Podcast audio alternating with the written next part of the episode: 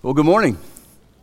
Great to be with you guys. I've been looking forward to this and share with you a little bit about, uh, in this session, about witnessing to Jehovah's Witnesses. I'm uh, president of Watchman Fellowship. It's an apologetics ministry, meaning defend the faith. And so, what we do is we train and equip Christians into be able to understand and reach people of other religions. And so, we deal with everything from from uh, Buddhism, Islam, atheism, uh, how to reach uh, Latter day Saints, Mormons, how to reach out to our Jehovah's Witness neighbors and, and uh, be able to, to uh, share that gospel of Jesus Christ. And I'm just re- very, very excited to be with you guys and to be able to share that with you. So, title of my message this morning is Jehovah's Witnesses Understanding and Reaching Them in Love. And it, we do want to, to, to reach them in love. And one of the things I really want to encourage you to understand is that the Jehovah's Witnesses are not our enemy. Uh, they're our neighbors. They're our, our, some of us our friends. Uh, for some of us, uh, you have Jehovah's Witness family. And so when we get that knock on the door, this is not a time to be, you know, um, uh, seeing somebody as an enemy, but as a, gospel opportunity uh, by speaking the truth in love. So knock, knock at the door. Who's there? Now, how many of you had the experience you go to the door and there are two Jehovah's Witnesses at your door? They always seem to come at a very inopportune time. Am I right about that? And sometimes you don't know what to do, uh, how to share with them. And uh, there's kind of a right way and a wrong way uh, to be sharing with the Jehovah's Witness. So when the Jehovah's Witness knocks on your door, uh, the, um, the best response is not to pretend that no one's home. Now, how many of that's your approach is to pretend that no one is home? It may not be the best way, actually, to reach a Jehovah's Witness with the gospel of Jesus Christ. And so, in just a little bit, I'm going to talk to you about two different ways and I'm going to talk in a few minutes about a three minute approach. If you only have three minutes, I'm going to talk to you about how you can use that three minutes uh, in a way that I think would be powerful and uh, would be able to share the gospel of Jesus Christ with the Jehovah's Witness. But then I'm going to talk about another approach if you have some more time, if you have 45 minutes or an hour you get prepared and you really want to get in depth with the Jehovah's Witness, I'm going to touch on that and share that with you as well. Uh, but, but what I want to first of all do is explain why do we want to reach Jehovah's Witnesses? Uh, you know, they have, have you noticed they have Bibles in their hands? Did you notice that? And, and they talk about Jesus and God, and uh, they say they're Christian. Well, the Jehovah's Witnesses, while they do use Christian terminology, uh, basically, the Watchtower theology, their doctrine, violates virtually every major doctrine of the Christian faith. So let's, let's look at the doctrines of Jehovah's Witnesses. Uh, first of all, the Jehovah's Witnesses deny the doctrine of the Trinity. If you're taking notes, you might want to write that down.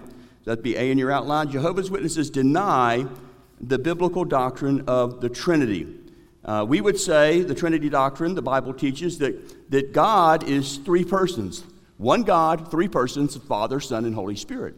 They would deny the, the doctrine of the Trinity. Now, that's very important because think of it this way doctrine, our, our belief system, our doctrine is very much like a puzzle. How many of you have ever done this? You put together one of those 1,000 piece jigsaw puzzles. You've done that? Some? Most of you know? Uh, how about one of those six giant piece puzzles? Anybody? Uh, okay, same, same principle. Think about that puzzle. When you're working on the puzzle, did you realize that someone could come along and grab a whole handful of puzzle pieces and walk off? Guess what? You would never know it. Or they could, this is even worse. What if they take puzzle pieces that don't even belong on your puzzle and add them to the pile? And you'll never know until when. When do you find out that that's something happened to your puzzle piece? When you get the puzzle put together.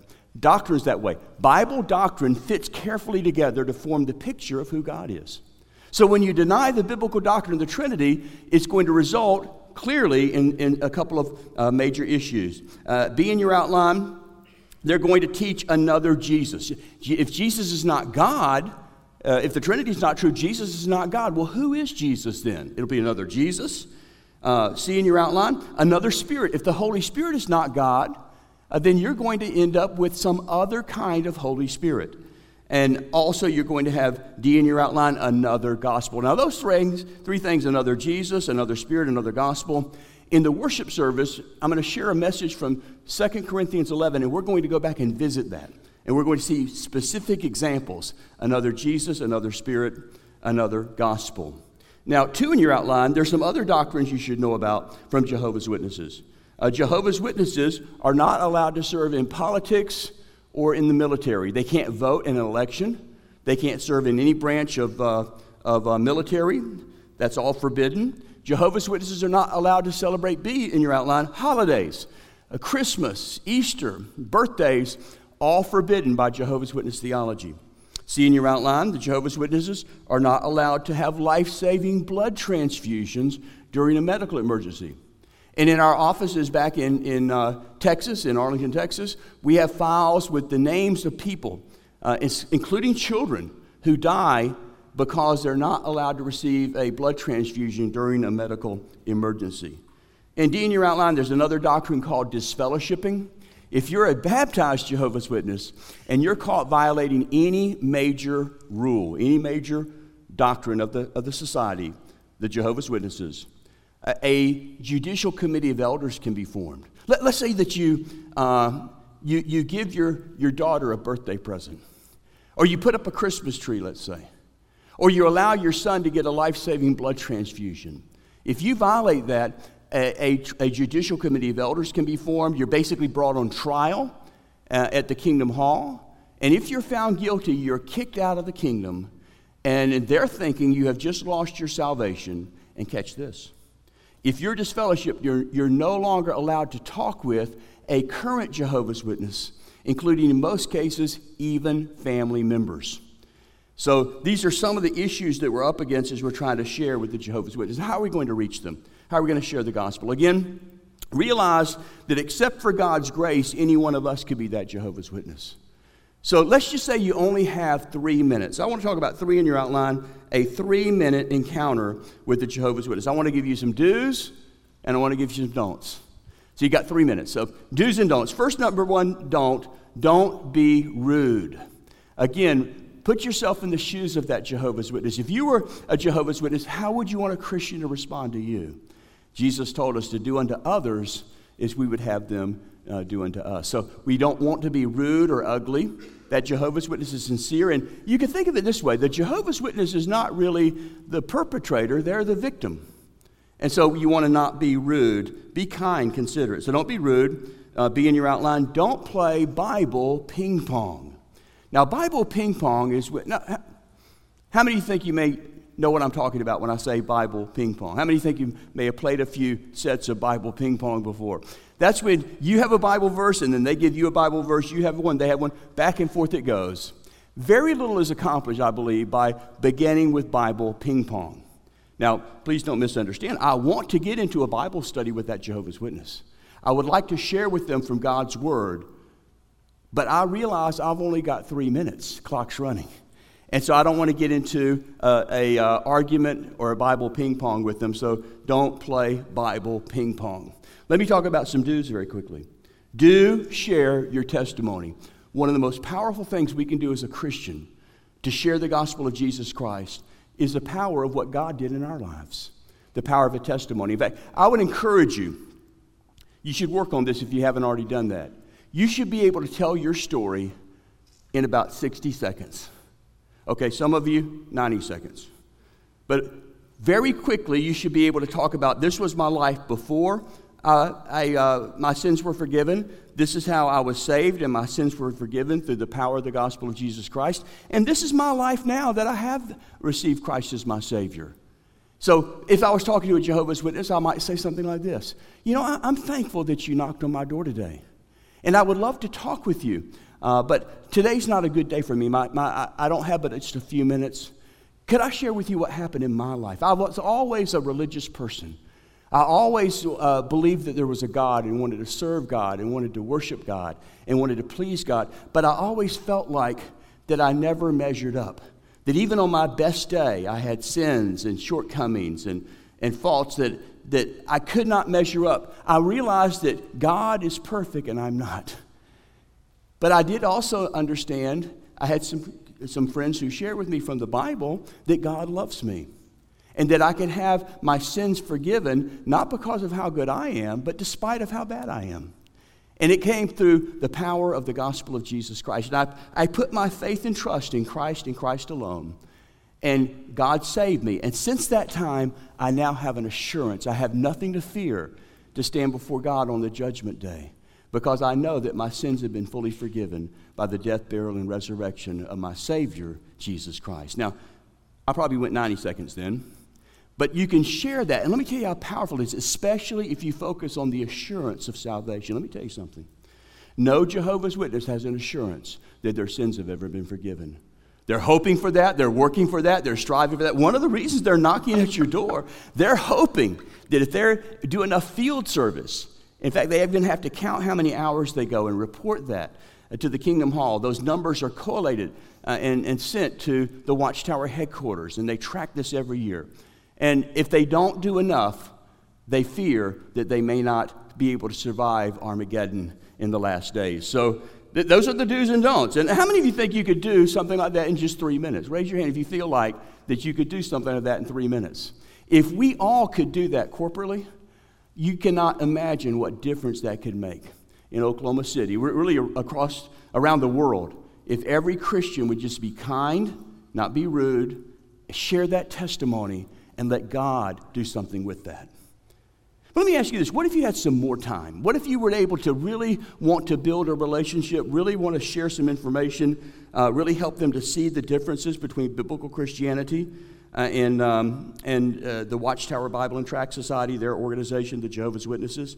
We'll have another approach. This is going to take longer. It's going to take, you know, I've, I've spent as much two hours talking with Jehovah's Witnesses through this issue. But you want to at least allow 30 to 45 minutes for this. And we call it, uh, there's several approaches, but the one I want to touch on this morning is one that we call the Jehovah's Witnesses and the dating game. And that's uh, in your outline Jehovah's Witnesses and the dating game. It's number four in your outline. Now, that may be not the best title. We, we came up with that title many, many years ago, and we've gone through several revisions of this particular teaching. The dating game is not about whether or not you should date a Jehovah's Witness. Now, people got confused about that. I would say J- dating Jehovah's Witness, just say no. That's what I would say on that. What it is about is Jehovah's Witnesses is about the games Jehovah's Witnesses have played with people's lives using dates.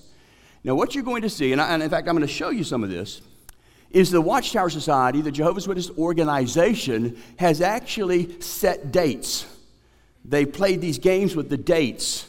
Uh, they've actually predicted the date uh, for Armageddon. They said that the end of the world as we know it, Armageddon, would hit in 1914. And then they said 1918, 1925, 1975, another major change in 1995. What, what I'll be able to show you this morning is that most of those times they were absolutely wrong. Actually, all those times. Some of you go, yep, most of the, no, all those times they were wrong. But the average Jehovah's Witness has no knowledge of this because they don't look back at the earlier watchtowers. They don't really know the history of their organization. And so, if you have some time, this could be very liberating to be able to explain the Jehovah's Witness. There's solid reasons why we don't subscribe to the Watchtower magazine. So, Jehovah's Witness is the dating game. And if you look at A, uh, point four, number A, I've got a free tool for you. And it's the video class and the documentation manual. Now, I'm going to tell you to teach this takes, to do a thorough good job, about two hours. I don't have two hours right now. So I'm going to give you a taste of it. I'm going to give you two or three samples of this. But I'm also going to take you in a classroom at Criswell College. I taught a course on apologetics, and we spent two class periods talking about this particular approach. So, about two hours of video. This is normally $25. I'm going to give it to you for free. And if you see in your outline, we have a website for you, and that's uh, www.watchman.org slash JW1914. Now, also, if you look right under that, there's a full video training and also the documentation, but you're going to need the password. And the password's the same as what's at the end uh, JW, capital J, capital W, 1914. So that unlocks that for you for free, not $25, it's for free. When you go in there, what you're going to find is uh, you'll be able to watch this online streaming, the full class. All the information is there for you. But you're also going to get access to download a PDF, same password, and you're going to get a document called Jehovah's Witnesses of the Dating Game.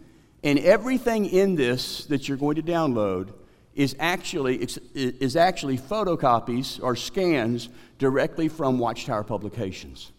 And one of the reasons we do this approach is Jehovah's Witnesses are not allowed to read Christian literature. So if we were to go to Lifeway, we were, if we were to go to um, Christian bookstore and get some good books on Jehovah's Witnesses, they are, there are some very good books out there.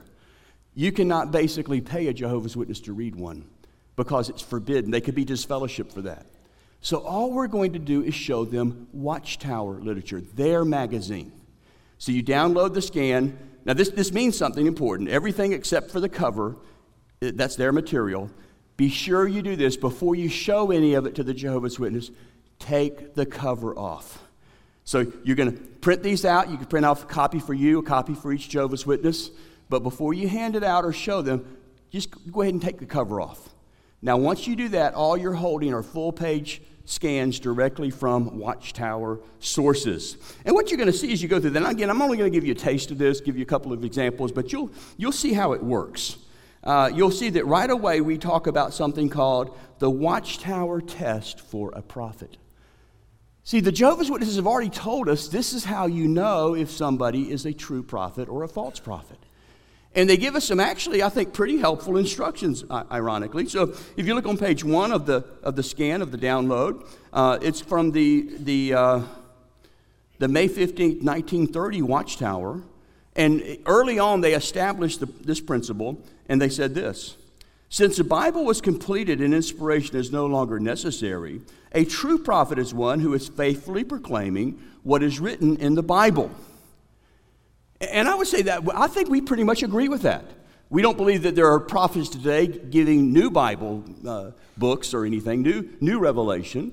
A God's prophet today would be accurately explaining what the Bible has already taught. So that's pretty good. And it goes on to say, it asks this. But it may be asked, how are we to know whether one is a true or a false prophet? Now, there, see, there's our question. How do you know? If a prophet, there's so many prophets out there, aren't there? You know, Joseph Smith, the Mormon prophet, Mary Baker Eddy, the founder of Christian Science. Down in Texas, of course, we had the prophet David Koresh and the Branch Davidians. Uh, even, on, even on Christian television, you'll find these prophets telling you that God has told them a message, and if you send a certain amount of money to their P.O. box, you're going to be rich and you're going to be healthy. So, how do you know if these prophets really represent God or not? Well, the Bible, the, Watchtower says there's a way to know that, and here's the Watchtower test. I love this. They say this There are at least three ways by which we can positively decide. Number one, now listen to this. If he is a true prophet, his message will come to pass exactly as prophesied. If he's a false prophet, his prophecy will fail to come to pass. Now, this is great because it's not me saying it, it's their own magazine telling them can, can anybody guess where we're going with this? How do you know if a prophet's true or not? His prophecy will come to pass. If not, he's not a true prophet. It goes on to say, This rule is laid down by God Himself through Moses as follows If thou say in thine heart, How shall we know? And uh, you can't really tell here, but on your scan, that, that sentence, is, uh, that, that quote, that page cuts off in mid sentence. That's the end of the page. So you can't see the rest of the verse. Now, we use this for a purpose. I want to I wanna transition the Jehovah's Witness off of reading this Watchtower page. I want to get them into the Bible. So, what I would normally say is, um, if thou say in thine heart, How shall we know the word? I say, You know, we, I can't see the rest of that verse. Uh, let's go to the Bible and see what the rest of that verse says. See what I'm doing? I'm switching them off of the watchtower onto the Bible at this point. And we're going to then talk about the biblical test for a prophet, which is ironically pretty much the same. It's Deuteronomy 18, uh, verses 20 through 22. So let's read in the Bible. The Bible says, But the prophet who presumes to speak a word in my name that I have not commanded him to speak, or who speaks in the name of other gods, that prophet shall die uh, verse 21. And if you say in your heart, how, we mean, how may we know the word the Lord has not spoken? Uh, verse 22. How do you know? Again, you're back to how do you know? Do we flip a coin? You know, heads are true, tails are false. The Bible gives us an objective test. And here's the test, verse 22. When a prophet speaks in the name of the Lord, let me stop right there. Um, we're not expecting prophets to be perfect, only God's perfect. Prophets make mistakes, right? But not when they speak in the name of the Lord. See, that's when the test is applied. When a prophet says, Thus saith the Lord, or they speak in the name of the Lord, that's when the test is on. Now, let me ask, ask this. When a Jehovah's Witness knocks on your door, think about this for a minute. Do they ever come in their own name? hey, my name is Fred Smith, and I want to talk to you. Um, my name is, is, is Lucy Jones. I want to talk to you. No, they always say, I'm a what? Jehovah's Witness. What is the name of the Lord according to the Jehovah's Witnesses? They're coming in Jehovah's name. So basically, the test is on. Verse 22 When a prophet speaks in the name of the Lord, now watch this. If the word does not come to pass or come true, that is the word which the Lord has not spoken. The prophet has spoken it presumptuously. You need not be afraid of him. So, what the Bible teaches is that we're to fear God, we're to respect God, but we don't respect, we don't fear a false prophet. And how do we know?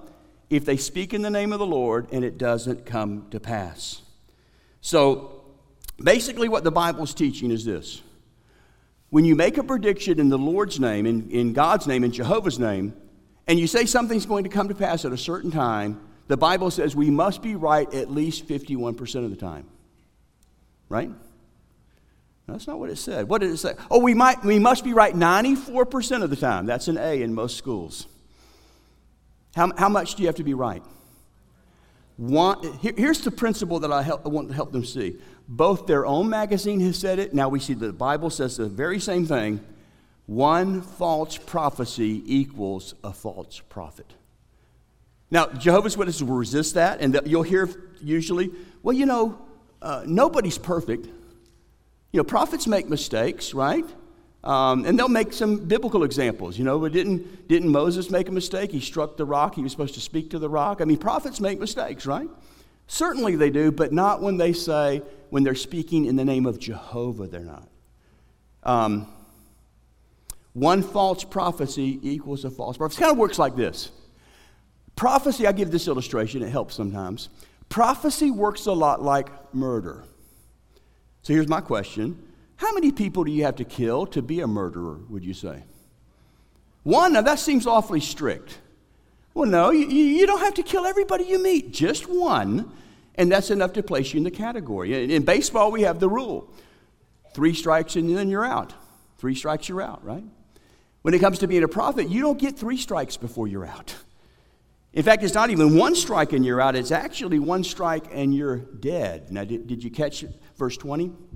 When a prophet, when it's a false prophecy, that prophet will be put to death, that prophet will die.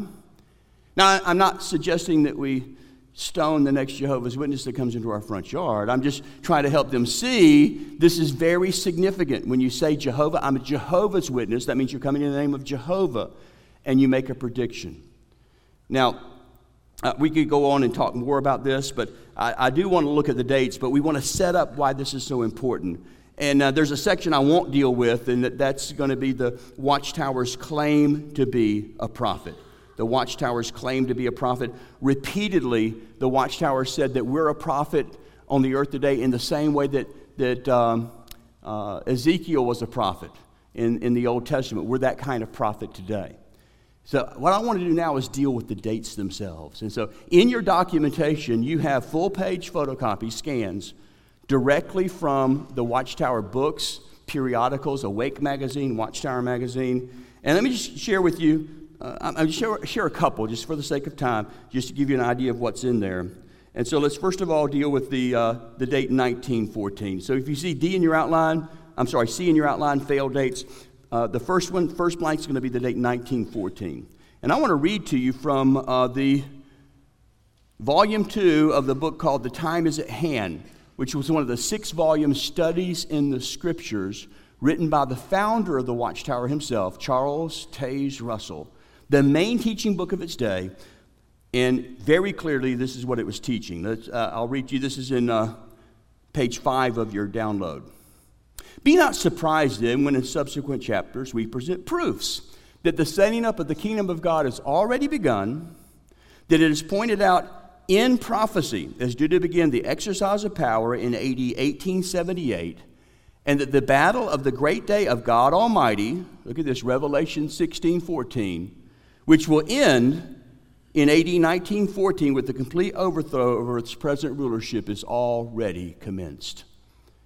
Now, I don't know if you could catch that or not, but what it's very clearly teaching right there on page five of your, of your download is that 1914 is going to be uh, the end of the world as we know it. It's going to be the Battle of Armageddon.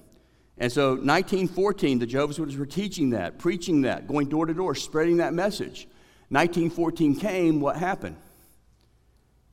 Well, World War I did happen, but that certainly wasn't the Battle of Armageddon. So 1914 came, and what happened?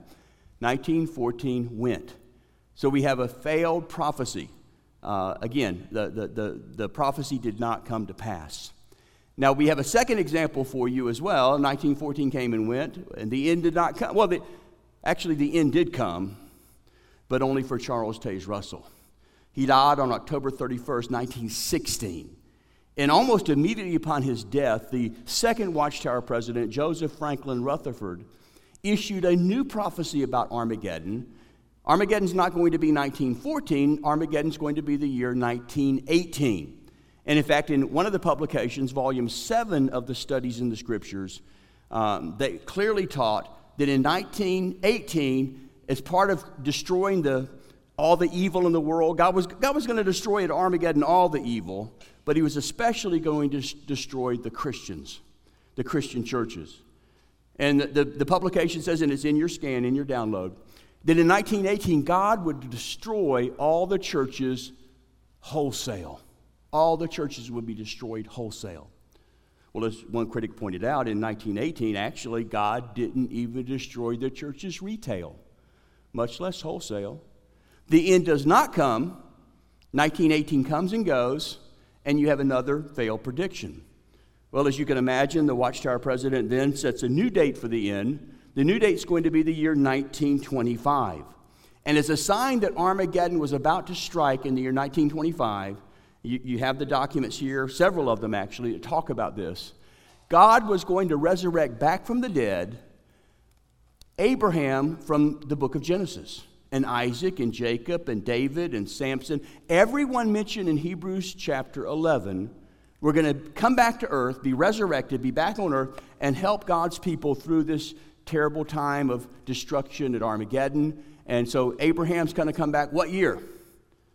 1925. Well, in case you're on the edge of your seat wondering, 1925 comes and goes. Abraham does not show up, nor King David or Isaac or anyone else. So you have 1925 fail. But when 1925 came and went, the Watchtower, on none of these dates, they never come out and repent. We're sorry. Um, uh, we were wrong. Uh, they continue to teach that Abraham was coming, along with the, the others from Hebrews chapter 11. They were going to be resurrected soon. So after 1925 came and went, believe it or not, the Watchtower Society actually built a house for Abraham, Isaac, and Jacob to live in in San Diego, California. And they named the house Beth Sarim. Beth Sarim means house of the princes. And so they built the house, and I'm, I'm just going to show you one more document from here, so I don't have time to go into all the, uh, all the, the uh, documentation. But on page 11 of your download that you're going to get, uh, here's what it has to say.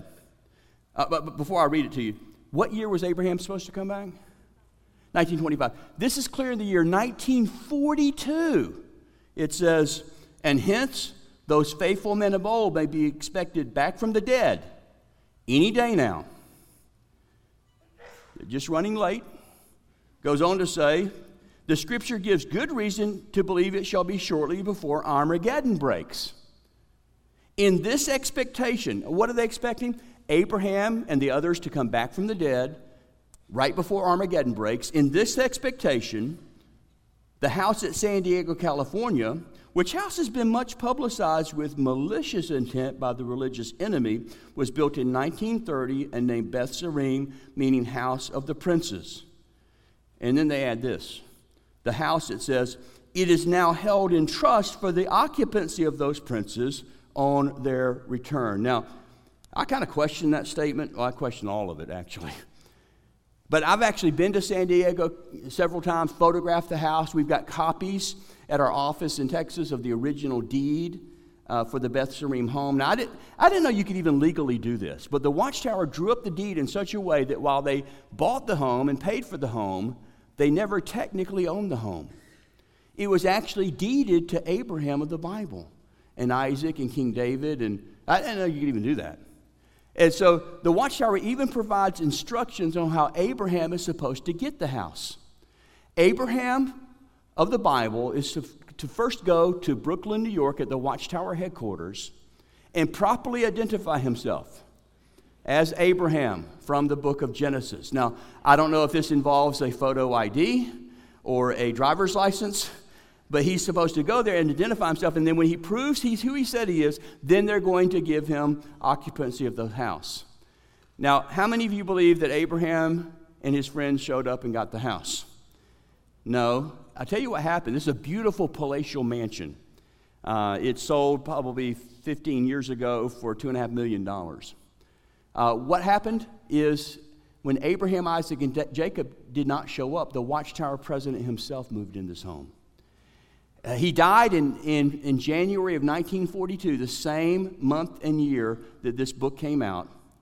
And the Watchtower then sold, uh, uh, so, sold the home a couple of years later, and then later lied about the house. You have the documents to show that they, they claimed that the purpose of the house was for the, the Watchtower president to have a place to live. That was never the purpose of the house. We have the documents to show this. And then they sold the house, covering up in a very embarrassing chapter of their history. So you have 1975, you see it again. This is, this is systemic. This is something repeated problem that they have, these false prophecies. In 1975, since the, since the late 1960s, they were teaching that not just would Armageddon be in 1975, they narrowed down it would be the autumn, the fall of the year 1975, it would happen. Again, nothing happened there as well. 1975 came and 1975 went. And fascinating, they have another major date change concerning the year 1995. And we, we will show you, and I'll teach you through this whole section about how they even said uh, they changed what they had claimed for decades uh, was God's promise uh, concerning the year, c- concerning Armageddon and this last generation. I could give you other examples and stuff, and again, I do want to encourage you both approaches. Be, be ready for a three minute approach, certainly, uh, but you're going to have opportunities, I think, to have a, a more thorough discussion. There's real reasons why uh, we as Christians just don't trust this magazine. We don't trust the, the, the organization. And one of the best ways to share this, and, and let me just say, I, I'm telling you what the best way because I've done it wrong so much. And so I, I'm slow, but eventually I catch on. So my nature is my nature is to say to a Jehovah's Witness, it's just my DNA. Uh, you're wrong, and I can prove you're wrong. Six ways, 12 ways I can show you how wrong you are. That's not a very good approach. That's not being nice. It's not speaking the truth in love. It may be truth, but it's certainly not being spoken in love. So, what I do instead is turn that around. I'm so glad you knocked on my door today. I, I have a problem. Maybe you can help me. Now, see, what I used to say, you have a problem, but I can help you. I turn it around. I have a problem. Maybe you can help me. I've seen some Watchtower publications, and I, I'm very interested in this, this whole topic. I've been shown some Watchtower publications that would cause me not have, to not have any faith in the magazine or the organization. But I know there's two sides to every story, and if I've been misled or I'm, I'm wrong, I certainly would want to know that I'm wrong. Could I show you some of the Watchtower publications that I'm struggling with, that I'm having difficulty with? Perhaps I can hear your, your perspective on this. Now, I want to show them the same information, but it's just a much more loving way to, to have a discussion. Now, let me say this is, this is tough information for Jehovah's Witness. Uh, no matter how nice I, I try my best to be, usually we don't get all the way to the end of the book before they have another appointment they've got to go to. So, what, what I sometimes do is set the stage. Hey, I'm so glad you came. Today's not a good day for me. I'll do the three minute approach. Would you mind coming back next Saturday when I have some more time? My wife and I would love to sit down with you. Uh, she, uh, you know, I'll, she'll make us a pot of coffee, maybe some refreshments. You, you have an hour we, we could talk. I have some questions you could, maybe you could help me uh, understand your perspective on this.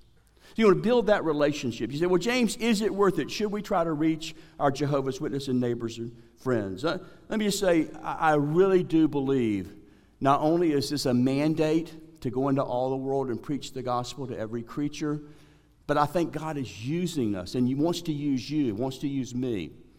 I, I can give you many examples. Let me just close with one. Let me talk about Tiffany Roden. Tiffany Roden lives in Arlington, Texas, where I live, and um, lifelong Jehovah's Witness uh, from, uh, well, from, from very, very early age, a Jehovah's Witness. Um, went door to door, believed in Kingdom Hall, believed the, the, the Watchtower magazine, but she was going through some major spiritual crisis in her life. And she confided in her mother in law that she was having some questions that she couldn't find the answers to these questions in the Watchtower magazine. Now, her mother in law happens to be a member at Fielder Church, which is my church. And so her mother in law says, Well, I know what you need to do. You need to go talk with James Walker. Now, that was like, well, a lot of them know who I am. You don't want to talk to James Walker. And she, no, no, I don't want to. No, I know who he is. But she, she was so desperate, she eventually changed her mind. She made an appointment to come see me. And she was like trembling when she came to the Watchman Fellowship. It's like they've been told so many bad things about this. But she was desperate. And we started talking about some of the struggles she was having. She had no assurance that her sins had ever been forgiven. And uh, she was really struggling with some issues. And, and we talked about some of these things. We talked about the grace of God. We talked about, uh, she said, but the watchtower says, the watchtower says, I said, yeah, but, but you know, there's reasons why you might want to, to think again about what the watchtower says. Because they've already failed the test of a prophet. And we went through some of these documents. And um, it, was, I'm, I'm, making a compressing a long story, but bottom line is uh, sharing the gospel with her, praying for her. I knew she was close. And then on a Saturday, late Saturday afternoon, I, I got a phone call from, from uh, Tiffany. She said, James, I know it's short notice, but I had to tell you. I've given my life to Jesus Christ. I prayed, I've received forgiveness of sin, and I'm being baptized at your church tomorrow morning and I was able to be there right in time to snap this picture and see Tiffany Roden come uh, going into the waters of baptism. And uh, she came back a couple of times. She was really struggling with her Jehovah's Witness family. She wanted to see them set free. They, they, they were really attacking her in a number of different ways, and we talked about some strategies. And then uh, about a year later, I got this email from her. She said this. I'll share a portion of this email. Hi, James. I was saved October 26, 2009, after months of research with the aid of your package on spiritual bondage and finding Bible truths. Since my last visit with you a year and a half ago, the Lord has given me much responsibility in getting His message out to those I love and to His lost. My desire when I met you was to find out how to minister to my family and friends who have deep roots in the Watchtower Bible and Tract Society. The package you gave me was paramount. Now, listen to this in winning my sister, niece, and two nephews to Christ. They are now born again Christians who have been freed by the precious blood of Jesus Christ. And that was just the beginning. The books, the study guides you gave were amazing in teaching me how to answer a Jehovah's uh, answer a witness with every question they throw at me and not to become defensive but become compassionate so that God's message might be heard by ears that have been deaf to the truth for so many years. James, I was an emotional mess when I met with you at your office in the summer of 2009. Uh, and there's not a day that goes by I don't think about the advice you gave me that emotional day to never forget that feeling of those heavy prison chains of spiritual bondage so that I will be able to use my past to bring many to Christ. You also promised that the Lord would give me strength and heal me from the lies that were fed to me and from never having a loving relationship with the Lord from my youth. That Christ's joy would come, that, I, that there would be His peace living inside of me. My brother in Christ, I have all those things residing in me and so much more. Thank you. You were paramount in uh, giving me the knowledge, wisdom, and truth I needed to go out boldly for Christ to win many to, his, to Him. Tiffany Roden. I just want to encourage you. There are many, many Tiffany Rodens out there. And you never know when that Jehovah's Witness knocks on your door where they are in that spiritual journey. How close are they to throwing in the towel? How close they might be to seeing that there are some issues and problems. The Holy Spirit might be touching their life right now for all we know. So I want to encourage you.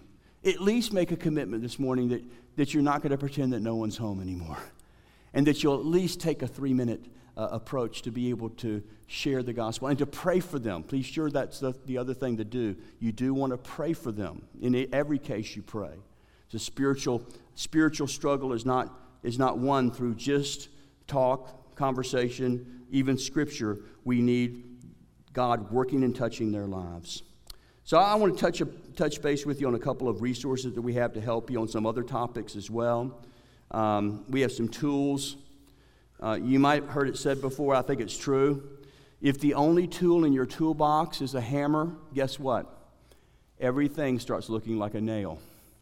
So I believe that you need to have the right tool for the job. Am I right?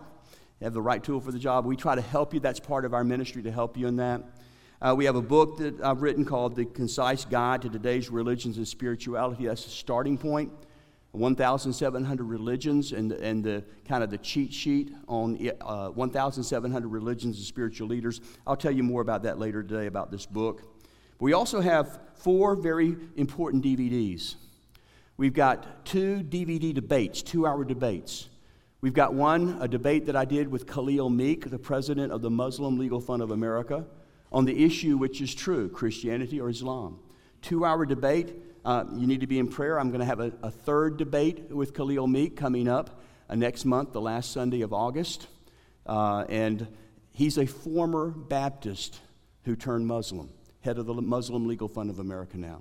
So you get that. It's a great witnessing tool. I have another debate that I did uh, with a Mormon leader Elder Joseph Evans is the head of the Mormon Church Seminary program for all of North Texas and their, their, their college university program uh, for the um, Dallas and Collin County uh, in the Dallas Fort Worth area. Uh, for two hours, we debated the, the topic Is Mormonism Christian? And when you watch the debate, I, if I get chance this evening, I'll try to show you a little clip from the debate. Uh, but uh, we uh, try to model that you could be on opposite sides of this topic and still be friends and still be respectful. Joe is still my friend. Even you won't believe it. Even after the debate, Joe is still a friend, and I had lunch with him earlier this year, and I've also had n- numerous conversations with him as well. So you want to be praying for Joe. This is a great witnessing tool. We also have one called The Marks of a Cult. Uh, an hour and 40 minute documentary that talks about how to recognize any counterfeit spiritual group by the four functions of math add, subtract, multiply, and divide. It's a great teaching tool great for, uh, this is a great one to share with your children and grandchildren as well. Excellent tool. And then we have one on Jehovah's Witnesses in the name of Jehovah, uh, a great crash course on that. You meet uh, current Jehovah's Witnesses, but also hear the fantastic testimonies of some former Jehovah's Witnesses as well. Uh, and uh, I, I, hope to t- touch a little bit more about the material uh, maybe this evening with you. Let me just say, I want to thank you for being here. Let me share uh, with you. Uh, I will also this evening at 5 o'clock be sharing my story as a former fourth generation Mormon. Uh, I'll share that with you this evening as well at 5 o'clock. And uh, let me just pray with you. Father, we want to thank you for truth. Help us to be able to know the words to say, be led by the Spirit, be motivated by your love as we have the opportunity to uh, to speak the truth in love to the Jehovah's Witness, our neighbors. Some of us have coworkers. Uh, some of us as students have friends at school who are Jehovah's Witness. Uh, all of us want to be ready for that next knock on the door. Use us, we ask you, in Jesus' name. Amen.